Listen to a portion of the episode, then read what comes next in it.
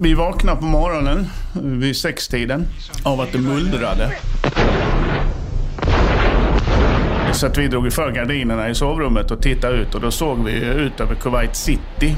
De här molnpelarna från antagligen bomber, måste det ha varit.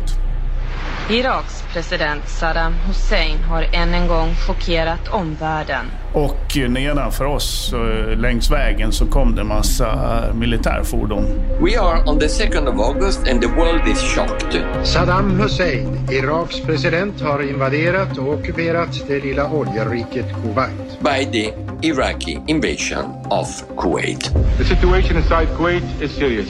The coalition set up by the Americans was uh, at, uh, getting ready with 700,000 soldiers. Amerikanska, engelska, franska och sovjetiska fartyg finns redan i Persiska viken och nu överväger också Västtyskland att skicka örlogsfartyg dit. Meanwhile, Saddam Hussein started playing this card of the hostages. Just nu håller han 90 svenskar och nästan 10 norrmän som gisslan. Enligt Saddam Hussein så ska de placeras som levande sköldar vid civila och militära mål. Om inte Saddam skjuter oss och statuerar exempel på vad han ska göra med gisslan så har vi Bush som ska bomba oss. Och oron är förstås stor hos gisslan som de kvarhållna västlänningarna nu kallas. Jag har inte pratat om det här på jättelänge. Jag visste inte att det satt så mycket kvar. Tänk dig att du har chansen att rädda 90 människoliv. Ni har ju varit fångna i 80 dygn nu. Har oddsen stärkts att ni ska kunna lämna Bagdad? Kan vi hoppas det? Allt du behöver göra är att skriva ett brev. Ett brev betyder så mycket.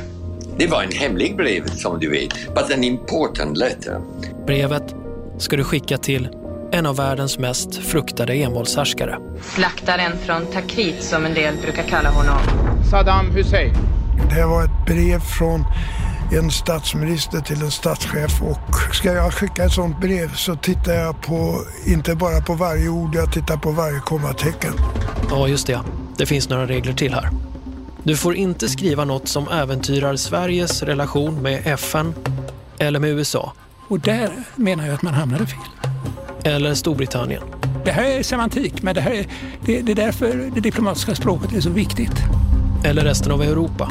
Man måste försöka i sådana här situationer att gå den här sp- balansgången och det är verkligen att på en knivsägg därför att det är så lätt att man gör ett felsteg, väljer fel ord och att man förstör hela processen. Du får inte skriva något som kan tolkas som att du på något sätt gillar den du skriver till. Och jag tror tyvärr att det kan tolkas som att eh, Sverige under utpressning har gett efter för Saddam Hussein. Du får inte ge bort något till den du skriver. Ändå ska du förmå honom att ge något till dig. Ja, vad ger man en brottsling som har begått ett brott för att han ska sluta begå brott? Helst ska du inte skriva någonting som retar upp en enda själ ens i den politiska oppositionen i Sverige. Även folkpartiledaren Bengt Westerberg är kritisk på flera punkter.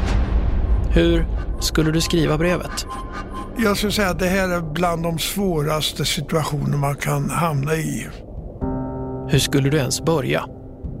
Och intentionen och viljan fanns hela tiden. Det var bara det som gällde, var att få hem den här gruppen levande. Det fanns ingenting annat. Det här är Brevet till Saddam. En dokumentär i fem delar om gisslansituationen 1990 när över 160 svenskar tillfångatogs av irakiska styrkor efter invasionen av Kuwait. Ja, det här har jag aldrig sett förut, så det här vet jag ingenting om. Ser du vad det är? Det är Ingvar Carlsson som har skrivit till, till Saddam Hussein. Där spelade ett brev från en svensk statsminister roll för dramats upplösning. And one letter, frankly, made the difference. För att lyssna, börja prenumerera nu. Mer information hittar du i avsnittsbeskrivningen eller på thirdearstudio.com.